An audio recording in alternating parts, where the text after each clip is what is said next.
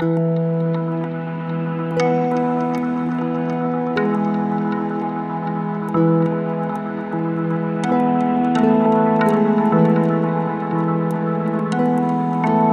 there, this is Mike, and you're listening to Feeling Twisty. I'm really glad you're here. I've talked about how I was healed after dealing with brain damage and a movement disorder for seven years. From this human, physical reality point of view, I was sick, and then I was healed. But in truth, I wasn't ever really sick, not my true self. The only reason I felt the urge to imagine I was healed was because I first imagined I needed healing. Neville taught that each one of us is God or unconditioned awareness, moving through states of consciousness.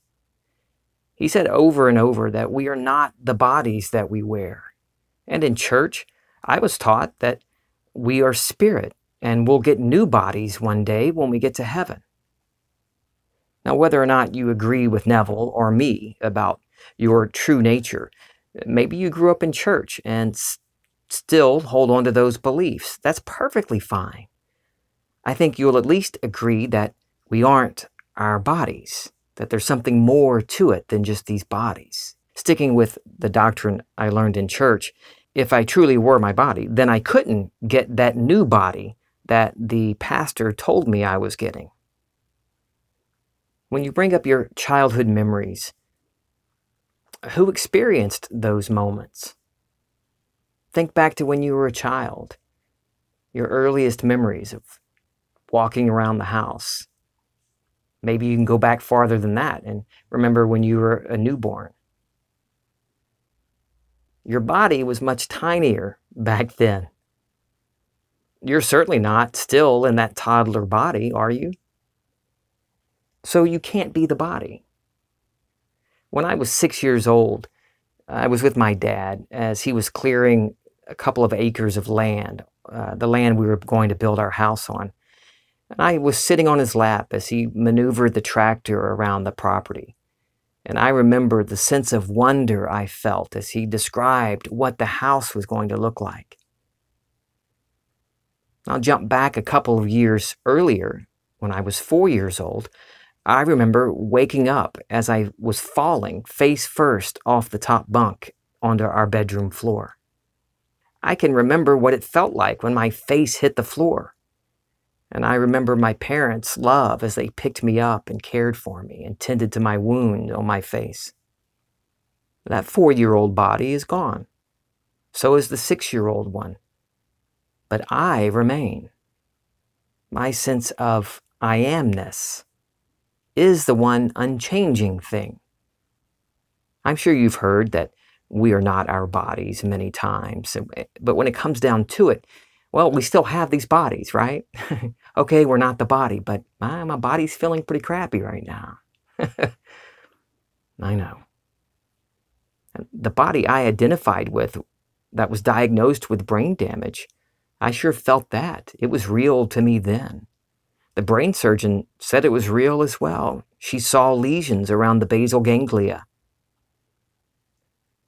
It was real from this perspective, this human point of view, real in that particular state of consciousness, unchangeable in that state of consciousness. This is it permanent brain damage, permanent movement disorder that's only going to get worse as more and more muscles start to contract and stay contracted. Permanent. And I would still be sick if I had not changed, moved from that state of consciousness. The true me was never really sick, never really healed either. But in that state, the illness was expressed and experienced in my life. And what we call the healing was expressed and experienced after my change of consciousness. That change, that change from permanent brain damage and a permanent progressively progressing movement disorder to not having any of those anymore proves to me that I am not this body. Because the one experiencing the symptoms of the brain damage and the movement disorder is the same one experience, experiencing the absence of those symptoms. This same sense of beingness, my I amness. The same I that remembers riding on my dad's lap as he mowed, bush hogged the grass on our property when I was six years old. That same I that felt the wonders of him explaining to me what the new house was going to look like. And the same I that fell off the top bunk and face planted on the hard floor. That's the one thing that never changes. That sense of awareness behind all of these experiences that moves through these states. The true me never has to be healed because it cannot be harmed. There's freedom in realizing this. Teachers through the centuries have used different similes and metaphors to describe our true nature and what this universe is all about. One of my favorites is that life is a dream. This body through which I experience this world is solid and real in this dream I call my life just like my body is solid and real in my dreams at night. Both are real, but both are dreams. In my sleeping dream, I experience the passage of time and movement through space. But when I wake up, I realize that what seemed like months or years was really only a few moments or hours in what I call the real world. Last night, I dreamed we moved to a beautiful house on a crystal clear lake. I stood on my front porch and could see our little boat tied to the dock bob up and down as the waves moved against it. As I looked up and around, I saw mountains and felt the cool air blowing in from those ranges. And I remembered, standing there on my porch, I remembered where I had come from. I thought back to our home in Lake Charles. I felt the passage of time and I felt the movement of space. I could feel the distance between the new home and our old home. But then I woke up. Only a dream. it really only happened in hardly any time at all from this point of view. You know, years passed and thousands of miles were covered in this dream that felt solid and real, but only a few moments in what we call the the real world. And this thing we call the real world is a dream. I have the experience of moving through time and space, but it's still a dream. It's still a movement within me.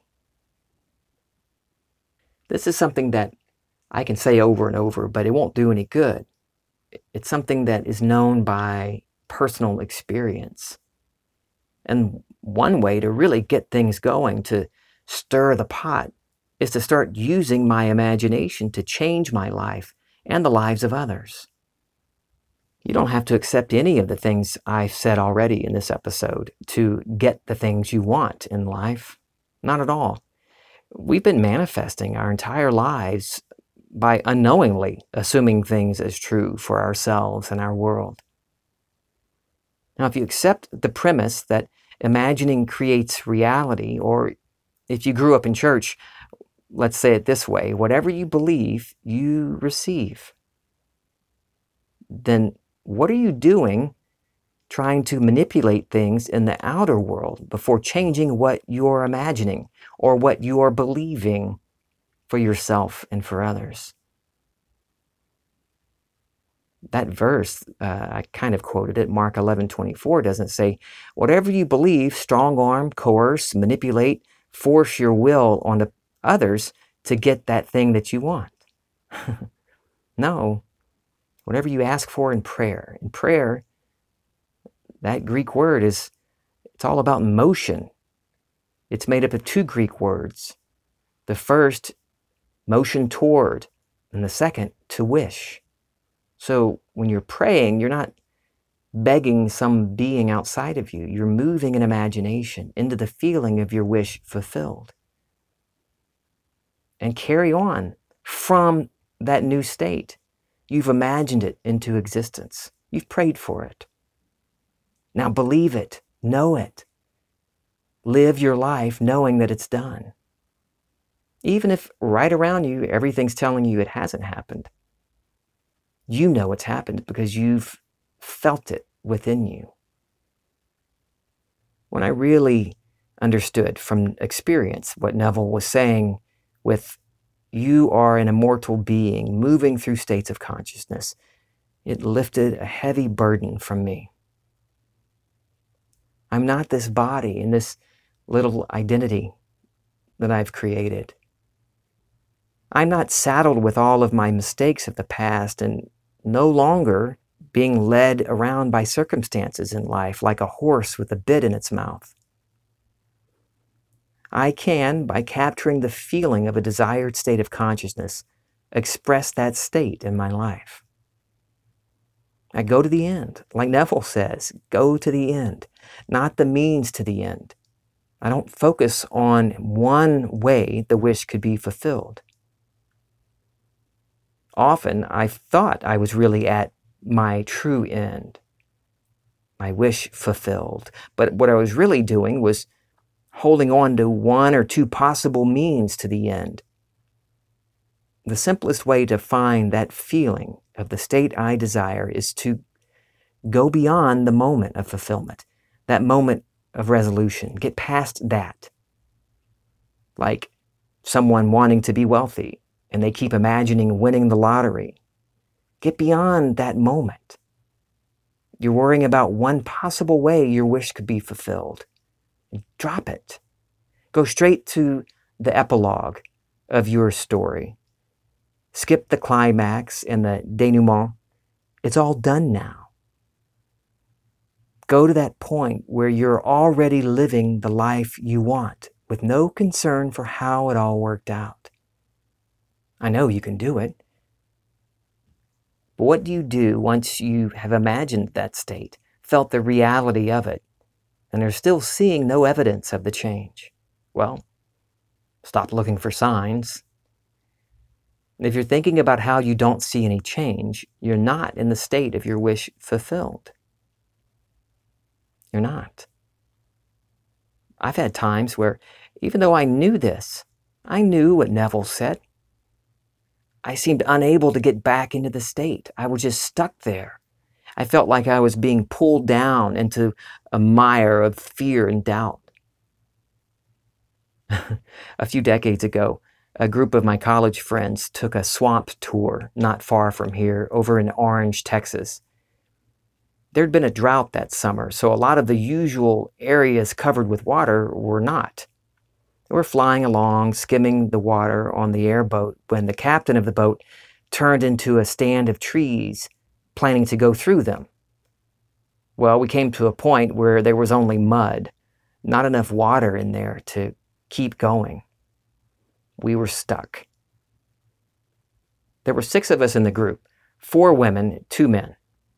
The captain turned to Bob and me and he said, Guys, you got to get out of the boat and push us. While we were stuck in the mud, we had also run up against a cypress knee. So we weren't going anywhere unless Bob and I got out and pushed the boat off that cypress knee. I took off my shoes and socks and rolled up my jeans and stepped off the boat and immediately sank down to my knees. I couldn't move. The more I struggled, the deeper I sank. Now keep in mind, there were alligators all over the place, and water moccasins, all kinds of swampy things, swampy critters. We had just passed a couple of alligators, one of them over 12 feet, and another that was at least 14 feet. So that was on my mind too. I eventually worked myself out of the muck, and Bob and I got the boat free from that cypress knee. But that feeling of helplessness is what I felt sometimes when I'm confronted with so many reasons why my wish can't be fulfilled. All of the symptoms and circumstances that are shouting, You're a failure, Mike. You're a failure. it's time for the first principle be still and know that I am God. Be still. Relax. Loosen your grip. And remember who you really are. I know there's no reason to fight circumstances. I brought those circumstances to me. No one else did it. No one and nothing comes to me unless the Father, my imagination, calls him. So, the state I am in brings about all the things I'm experiencing. No need to fight what I've created. No good to struggle against it. A couple of years before I found Neville, I was in a very broken state. And I went to a Catholic men's weekend retreat. There was a song that we sang every evening. It's called Word of God Speak.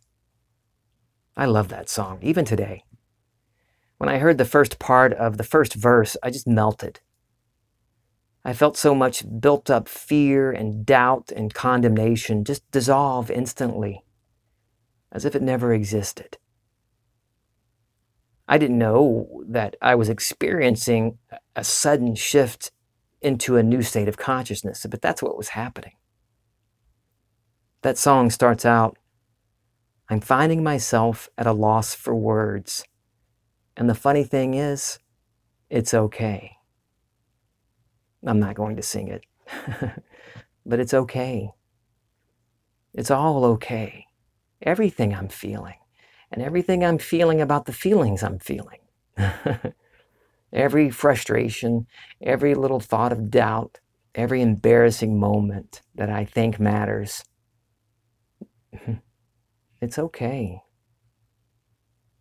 Every reason you think you can't be the person you want to be, it doesn't matter. And the fact that you've thought it mattered for all these years, that doesn't matter either. Like the song says, it's okay. Sometimes, even now, when I notice I'm reacting to circumstances, that song comes to mind and I can hear uh, the divine brotherhood singing within me. It's okay. It's okay that I'm feeling frustrated and doubtful. It doesn't mean I'm a failure. It doesn't mean you're a failure. You cannot fail, even when it sure seems like you have. The only reason you think you have failed is because you believe you have failed. You're in a state of consciousness that has you tripping over your own feet. But you, your true nature, cannot fail. I got an email earlier today. The woman asked me about what to do when all of the feelings uh, and symptoms, all of these things in the world that say we're not where we want to be, what do we do when we have those feelings? And she described a mental cloudiness that comes over her when she's thinking about all of the reasons why she can't or why she isn't successful in bringing about a change in her life. Be the first principle without trying to fight those feelings, without trying to fight anything. Be still. Let that mental fog just be there. It won't go away by fighting it be still, and be in no hurry. And let love bubble up from within you. That's what I do. I don't have to finagle it or work it up, get into some weird state to find love within me. Love is always here. It's our true nature. So I let love break the surface on its own, and I let the feeling of love saturate me my thoughts and my feelings of frustration and failure. All of it. And that mental cloudiness dissipates as I sit there being this beautiful silence, this love that I am. And when I'm ready, that's when I move. I'll pick up from there in my next episode. Hey, by the way, this is for the ladies. Rose, Dr. Rose, over at rosielife.com, is holding a Leading Ladies Academy. She'll be talking about trusting yourself, loving your body, relationships, and your relationship with money. Ladies only for this one. If you're interested, check it out at rosielife.com. I love you. I'm feeling twisty.